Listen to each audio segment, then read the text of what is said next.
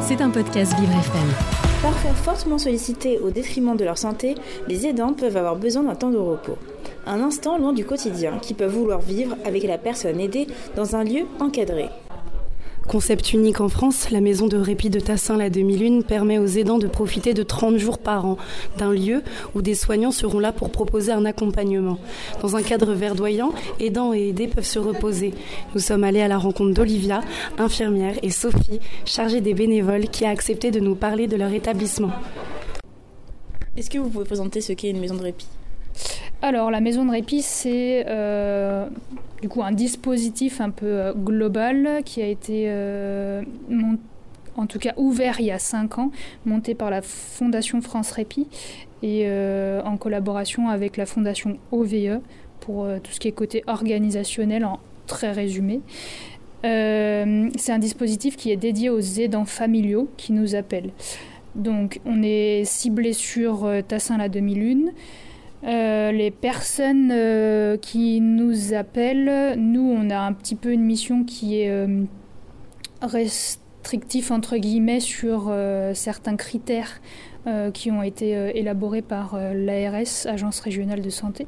Donc, à partir du moment où un aidant entend parler de nous par différents biais, les services référents de la personne malade ou le bouche à oreille, etc., euh, ils appellent dans un premier temps Anne, donc, qui est l'assistante de l'équipe mobile, pour euh, un peu étayer leurs besoins. Euh, donc il y a différents critères qui ont été élaborés par l'ARS. Le premier, c'est que la personne malade, les, les dents, habite dans la métropole de Lyon. Et le deuxième, que l'aidé, donc la personne qui est accompagnée, est entre 0 et 60 ans. Donc ça, c'est un, filtre euh, qui a été euh, posé donc par l'Agence régionale de santé. Euh, ensuite, ce premier appel, il permet un petit peu de, détailler les différents besoins. il y a des pathologies malheureusement où on ne sera pas forcément des plus adaptés, c'est-à-dire sur tout ce qui est pathologie psychiatrique et troubles du comportement. on essaiera plutôt de rediriger vers les bonnes plateformes euh, puisque euh, on est une grande maison et un dispositif qui voilà, qui n'est pas forcément euh, des plus adaptés pour malheureusement ce genre de population. ensuite, après, une fois qu'il y a eu ce premier appel, il y a dans notre dispositif une équipe mobile de répit composée d'un temps plein assistante sociale, de demi-temps de médecin, de demi-temps d'infirmière et d'un temps plein psychologue. Donc en fonction de ce premier appel, euh, on va essayer de d'étayer euh, un petit peu et de former un binôme euh, adapté au discours de l'aidant au téléphone pour pouvoir un petit peu étayer ses besoins globaux à la maison. parce qu'on a une maison de répit effectivement, mais c'est une des propositions qu'on peut proposer, mais c'est pas pas la seule. Donc l'idée de cette visite, c'est un peu de, faire le, le, point sur les, les besoins globaux euh, de l'aidant. Euh, ça peut être un soutien administratif en redirigeant vers les bonnes personnes, euh, un soutien psychologique, pareil en essayant de ne pas faire à la place des partenaires qui qui ont le comment dire qui sont en capacité de le faire, mais d'aider à rediriger vers les bonnes personnes, à faire le lien euh, et d'évaluer un petit peu, euh, pas l'urgence du besoin, mais en tout cas la, les besoins, la, nécessité. La nécessité et les besoins globaux de l'aidant. Donc euh, on va beaucoup se tourner vers l'aidant. C'est quelque chose qui parfois est un petit peu étonnant pour eux parce que quand on leur demande, quand on commence l'entretien, souvent ils sont beaucoup ciblés sur la pathologie de l'aide et les choses comme ça. Et puis du coup, nous on leur demande comment eux ils vont et pas comment la personne malade va finalement. Donc euh, voilà.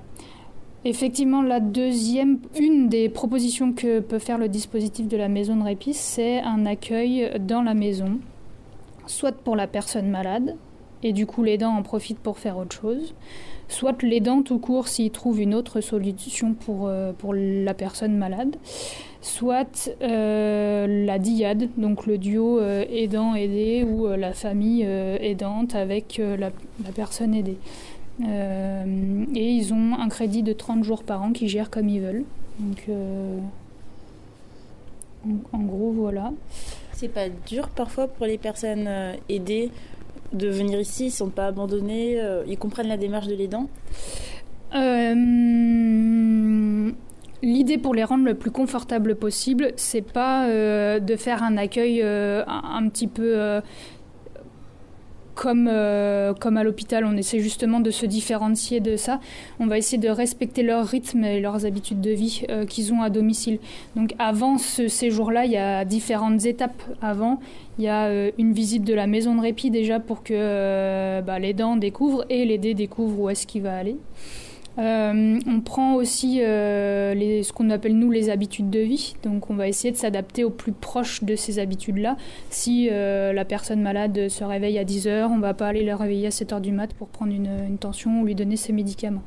Donc respecter ces habitudes-là, c'est aussi faire en sorte que le séjour se passe au mieux pour la personne malade et en toute confiance aussi pour les dents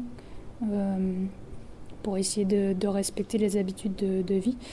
Euh, un exemple tout bête, si euh, s'il a besoin d'aide pour la douche et qu'il a l'habitude de euh, la faire le soir, et eh ben les équipes de la maison se formaliseront à ça et ils l'aideront pour la douche le soir et pas systématiquement le matin. voilà, c'est les soignants qui essayent d'adapter leur pratique par rapport aux habitudes de l'aider. Effectivement, ça reste une collectivité parce qu'ils ne sont pas tout seuls à domicile, donc on va au plus proche d'eux. Des fois, il y a 12 personnes euh, euh, dont il faut s'occuper, donc c'est pas toujours simple si, par exemple, ils prennent tous la douche au même moment.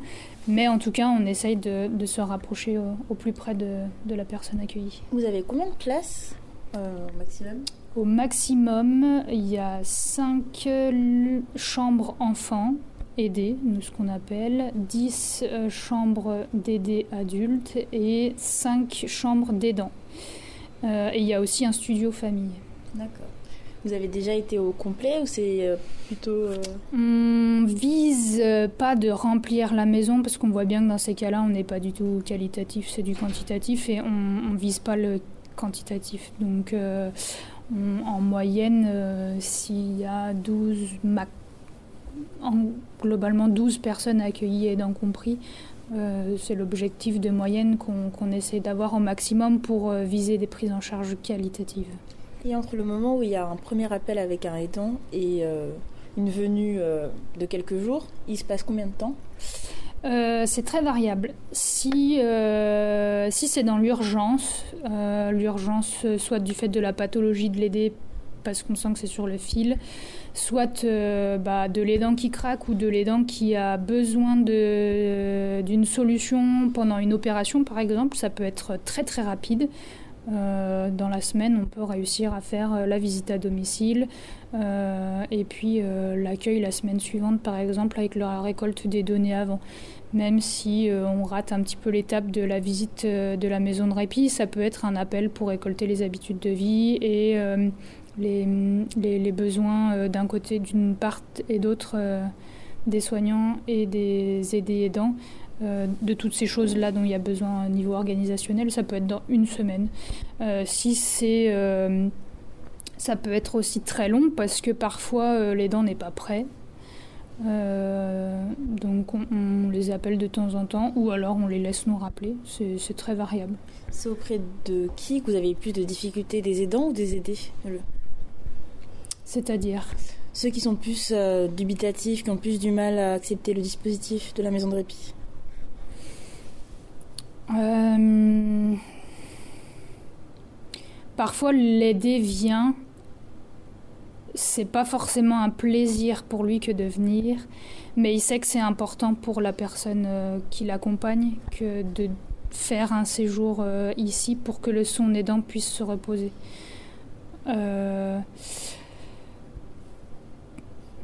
Les rares fois au départ où c'est euh, les différents prestataires du domicile qui nous ont appelés euh, en, nous disant que euh, les, un certain aidant avait besoin de répit et qu'il fallait qu'on vienne à domicile, etc. Des fois, l'aidant n'était pas prêt et nous appelait pas. Donc maintenant, ce qu'on spécifie, c'est que ce soit vraiment l'aidant qui nous appelle. Comme ça, on sait que déjà, ce premier appel-là, il y a déjà un pas qui a été fait de de sa part et c'est ses besoins à lui. Donc on, sait que, enfin, si c'est quelqu'un qui le fait à sa place, ça ne fonctionne pas. Oui, il n'a pas de volonté de déléguer. Il faut que la personne soit prête à. C'est pas une volonté de déléguer, c'est une volonté de tendre la main pour euh, demander de l'aide. Et puis euh, parfois, un aidant ne se reconnaît pas aidant parce que ça peut être une place naturelle. Euh, un parent d'enfant handicapé, ça reste avant tout un parent. Donc se définir comme aidant, c'est un, vaste sujet. Parfois on ne se reconnaît pas forcément aidant et donc c'est parfois difficile de se se définir comme aidant, c'est aussi euh, ouais, faire un pas. Et du coup, ça bloque parfois euh, à savoir ce que l'on peut vraiment avoir comme, euh, comme droit. D'accord. Et quels sont les premiers retours que vous avez eus de la part d'aidants ou d'aidés bon, Ils sont variables par rapport à la prise en charge complète. Il y en a pour qui c'est très satisfaisant. Il euh, y en a pour qui euh, lâcher et faire faire par d'autres personnes, c'est difficile.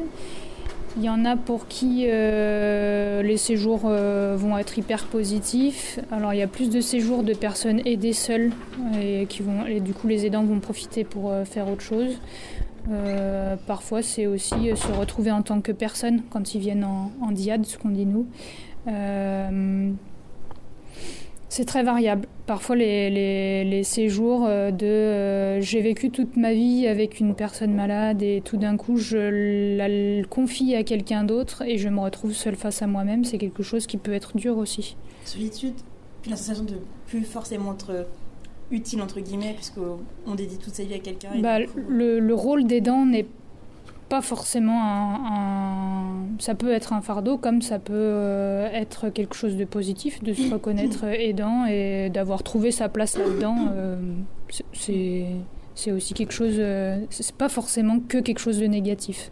Il y en a beaucoup à qui ce rôle va très bien et donc de se retrouver effectivement tout seul sans plus s'en occuper pendant quelques jours, ça, ça peut se mettre en face de soi-même et, être quelque chose de pas forcément positif pour la personne. Et ces gens-là, généralement, ne reviennent pas ou alors pour des besoins très spécifiques. Est-ce que vous avez déjà eu des euh, personnes qui sont revenues, qui ont fait plusieurs séjours ouais. Il y en a qui arrivent à anticiper maintenant euh, leurs besoins et du coup euh, essayent de prendre des séjours de manière un peu cyclique pour éviter justement la phase d'épuisement. Ils anticipent. Il y en a d'autres qui ne le font pas. Euh, il y en a d'autres qui le font dans l'urgence. De vraiment, je suis trop épuisée. Voilà, on peut percevoir peut-être ça comme trop tard, entre guillemets, euh, l'arrivée du séjour, mais euh, chacun réagit face à ses besoins de manière différente. Est-ce qu'il y a des périodes où il y a plus de demandes que d'autres?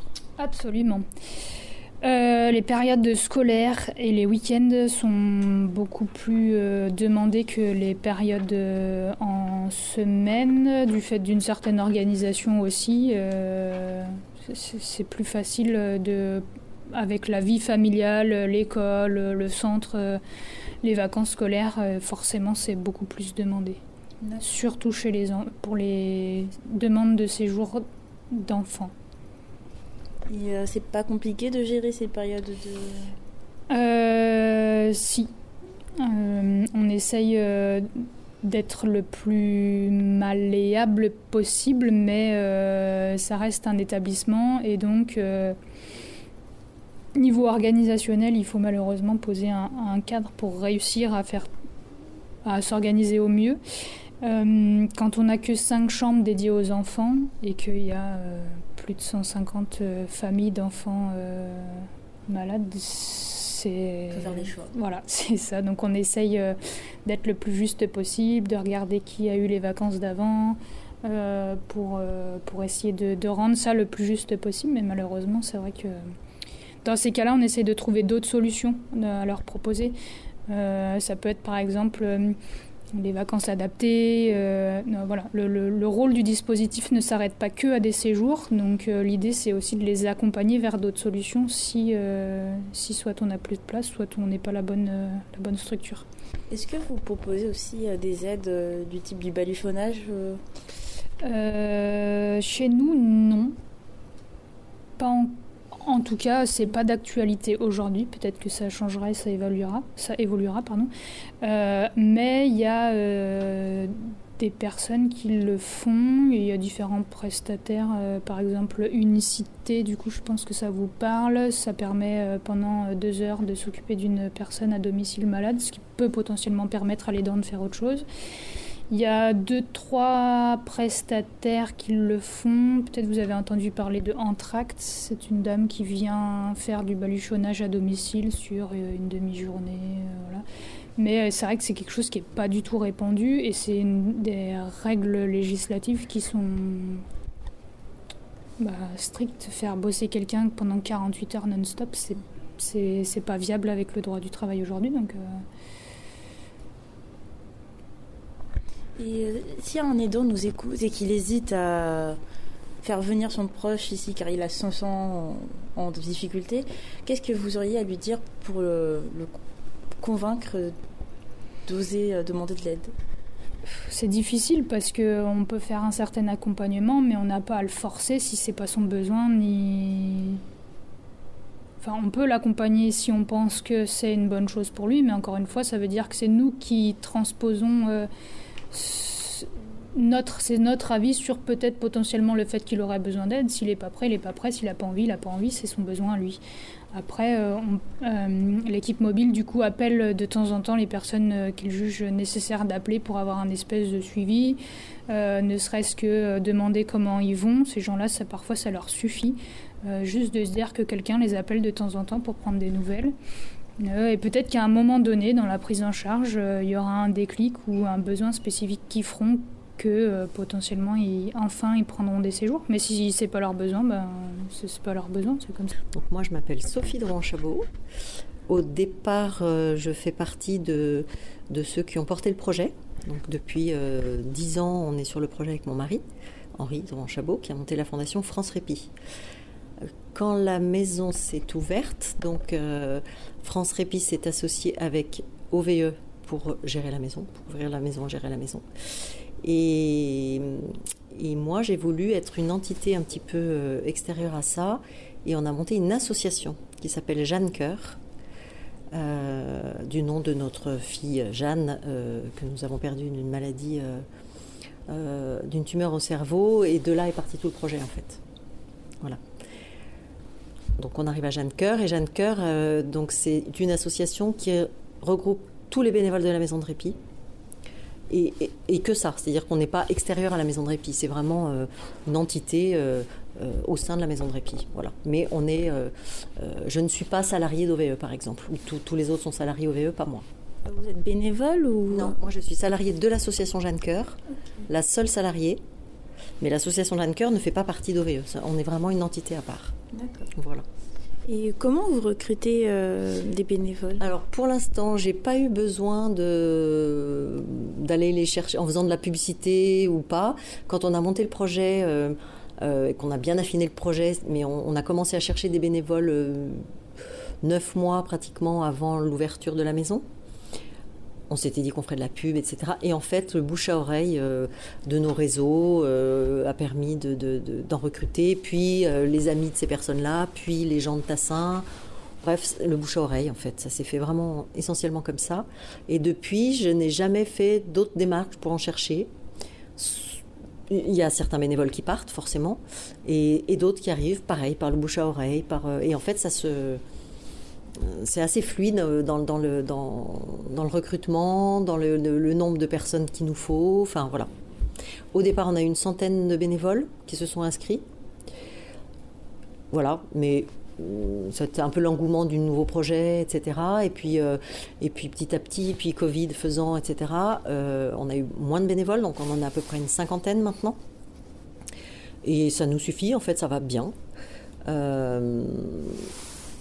Les recrutements, c'est un entretien avec moi. Euh, c'est un peu, je trouve, du bon sens et de ce qu'on peut ressentir euh, l'un avec l'autre. Euh, moi, j'aime bien qu'ils soient sur le terrain assez rapidement avec un autre bénévole en binôme. Et à ce moment-là, eux voient aussi comment ça se passe pour eux parce qu'ils arrivent ici avec des bons sentiments et des bonnes intentions, etc. Puis une fois qu'ils sont sur le terrain, voilà, ils s'aperçoivent qu'on a du handicap quand même très lourd, que c'est pas si simple que ça, etc. Donc certains ne continueront pas et, certains bah, se retrouvent tout à fait là-dedans, donc, euh, donc, euh, donc ils continuent. Euh, on a plusieurs sortes de bénévolat. Je ne sais pas si vous attendez ça aussi comme, comme plusieurs sortes de bénévolat. Ceux qui viennent la plupart du temps, et c'est vraiment la majorité des bénévoles, c'est pour l'accompagnement des personnes qu'on accueille dans la maison, aussi bien aidés que aidants. Voilà.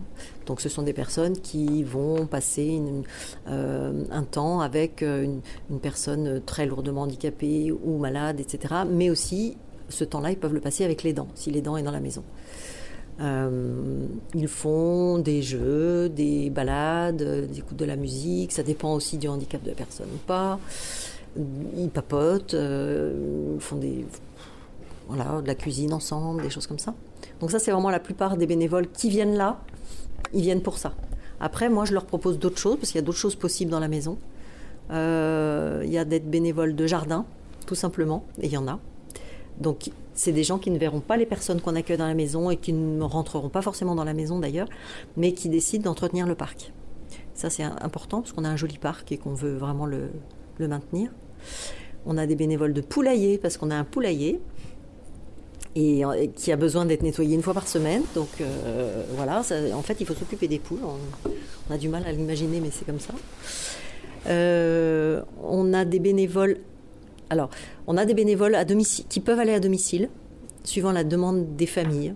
Ça se fait pas encore assez à mon goût. On aimerait bien que ça se fasse plus. Mais l'année dernière, on a eu quatre familles accompagnées comme ça d'un bénévole qui se déplaçait à domicile pour surtout l'administratif surtout pas de soins, parce qu'ils sont bénévoles, ils ne peuvent pas faire de soins, ce ne sont pas des soignants. Euh, administratif ou rangement d'appartements, de, de, maisons, parce que les aidants sont souvent quand même sous l'eau, n'ont pas le temps de faire certaines choses. Voilà, donc des bénévoles peuvent proposer ce genre de choses. Au niveau des bénévoles, vous attendez qu'ils soient euh, issus du milieu euh, médico-social ou pas du tout? Ça Il y en a. Moi, j'attends rien du tout. Je, je, prends comme ils sont. Ils viennent de tous les milieux. Euh, de toutes les catégories euh, socio-professionnelles. Euh, quand même, quand même, beaucoup ont eu un parcours où ils ont été aidants eux-mêmes. Où ils ont, voilà, ils ont vécu un moment difficile dans leur vie, etc. Donc, bah, c'est des gens qui sont, voilà, qui ont envie de donner aux autres. on a des soignants à la retraite qui décident de donner leur temps euh, voilà, pour, retourner. Alors, pas retourner dans le champ parce qu'ils sont vraiment à leur place et c'est des gens qui n'utilisent pas spécialement leurs compétences justement euh, pour cet accompagnement. Et c'est très bien. J'ai eu un peu peur au début et tous les anciens soignants qu'on peut avoir, ils sont vraiment. Euh, ils passent du soin au confort en quelque sorte. Ouais, ouais, à l'accompagnement, sans soin. Voilà. pour revenir à tous les bénévoles qu'on a, on a aussi des bénévoles que j'ai dit. Vous avez dit des ostéopathes aussi, par exemple. Alors voilà, de bien-être, exactement. On a des, ostéo, des hum, bénévoles de bien-être. Euh, alors, ostéopathe, réflexologue, yoga, musicothérapeute, art thérapeute, théâtre, massage. Euh, on a eu massage californien, massage balinais. Euh. Pour, tous ces bénévoles de bien-être, vous attendez qu'ils aient un diplôme ou ah, des personnes qui soient... Eux, ce sont des professionnels qui viennent donner leur temps ici. En tant enfin, pour être bénévole ici, mais voilà. Ils ont un diplôme, quoi. Pas ils ont un diplôme. Ah oui, oui, oui. Ah oui, oui. On ne sait jamais pour le yoga, ça peut être quelqu'un qui. Non, non, non, ils ont un diplôme. Non, non, ils ont un diplôme. Je suis pas mal un ostéo qui n'a pas de diplôme. Oui. pas qui me touche. Alors, ils le sont toujours. Mais aujourd'hui, ils sont passés, on va dire, pour la plupart, d'un statut de bénévoles à un statut où en fait on a réussi parce qu'on a eu une enveloppe de, plusieurs mutuelles qui nous donnent un petit peu d'argent et on a, on, a décidé de les rémunérer un petit peu, ceux-là, ceux, du, bien-être. Parce que euh, sinon, ça nous permet de les fidéliser en fait. Voilà, sinon ils restent quelques mois, puis après, je, comprends, hein, pour eux, ils cherchent à avoir un peu d'argent. Alors ils viennent bénévolement, c'est vrai au départ. Puis après, on leur propose ce genre de choses. Voilà. Euh, vous êtes financé donc avec les mutuelles? Pour, pour, euh, pour, simplement pour, un, pour ces intervenants-là de bien-être. D'accord. Ouais. On a créé un club répit avec ces intervenants de, de bien-être. Et à ce moment-là, on fait un programme qui est simplement pour les aidants qui ne sont pas forcément dans la maison à ce moment-là. C'est-à-dire qu'on envoie chaque trimestre un programme aux aidants avec toutes ces activités possibles. Et eux s'inscrivent et viennent passer simplement une heure ici pour de l'ostéopathie, pour de la réflexologie, pour euh, voilà, sans être en séjour dans la maison. Et ça, c'est vraiment que pour les aidants. Voilà. Euh, il y a des jeunes parmi vos bénévoles? Oui, alors au début, on en avait pas mal. Et puis, il y en a moins maintenant. Mais on a, euh, oui, on a un, un, étudiant en médecine, par exemple. Ouais, parce qu'en fait, le fait de donner des heures dans une association, ce qu'il a décidé de faire, ça lui permet d'avoir des crédits dans sa scolarité. Et, euh, et, et c'est vachement bien parce que pour le coup, il fait médecine et il sait très bien, il se retrouve euh, dès la deuxième année dans un, voilà, dans un lieu où il est. Euh, bah, il accompagne des personnes fragiles, etc. Donc euh, moi je trouve que c'est vraiment très bien. Et il fait quoi Il propose quoi? L'accompagnement. Donc okay. il est à côté des personnes, il fait soit des jeux, soit des balades, soit pas de soins évidemment. Voilà, l'accompagnement de, de, de, base de, de ce qu'on demande à un bénévole ici. Okay. Et euh, vos activités sont euh, sollicitées Il y a beaucoup de personnes qui s'inscrivent Alors, pour le club Répit, oui. Euh, dès qu'il s'agit des massages, oui. C'est incroyable. Réflexologie, ostéopathie, massage, il y a beaucoup, beaucoup de monde. Le reste, euh, on, on, fait des relances, on en parle, on envoie des petits livres explicatifs et tout ça. Euh, ça c'est pas si pris que ça. Même le yoga, je pensais qu'il y aurait beaucoup de monde, pas tant que ça.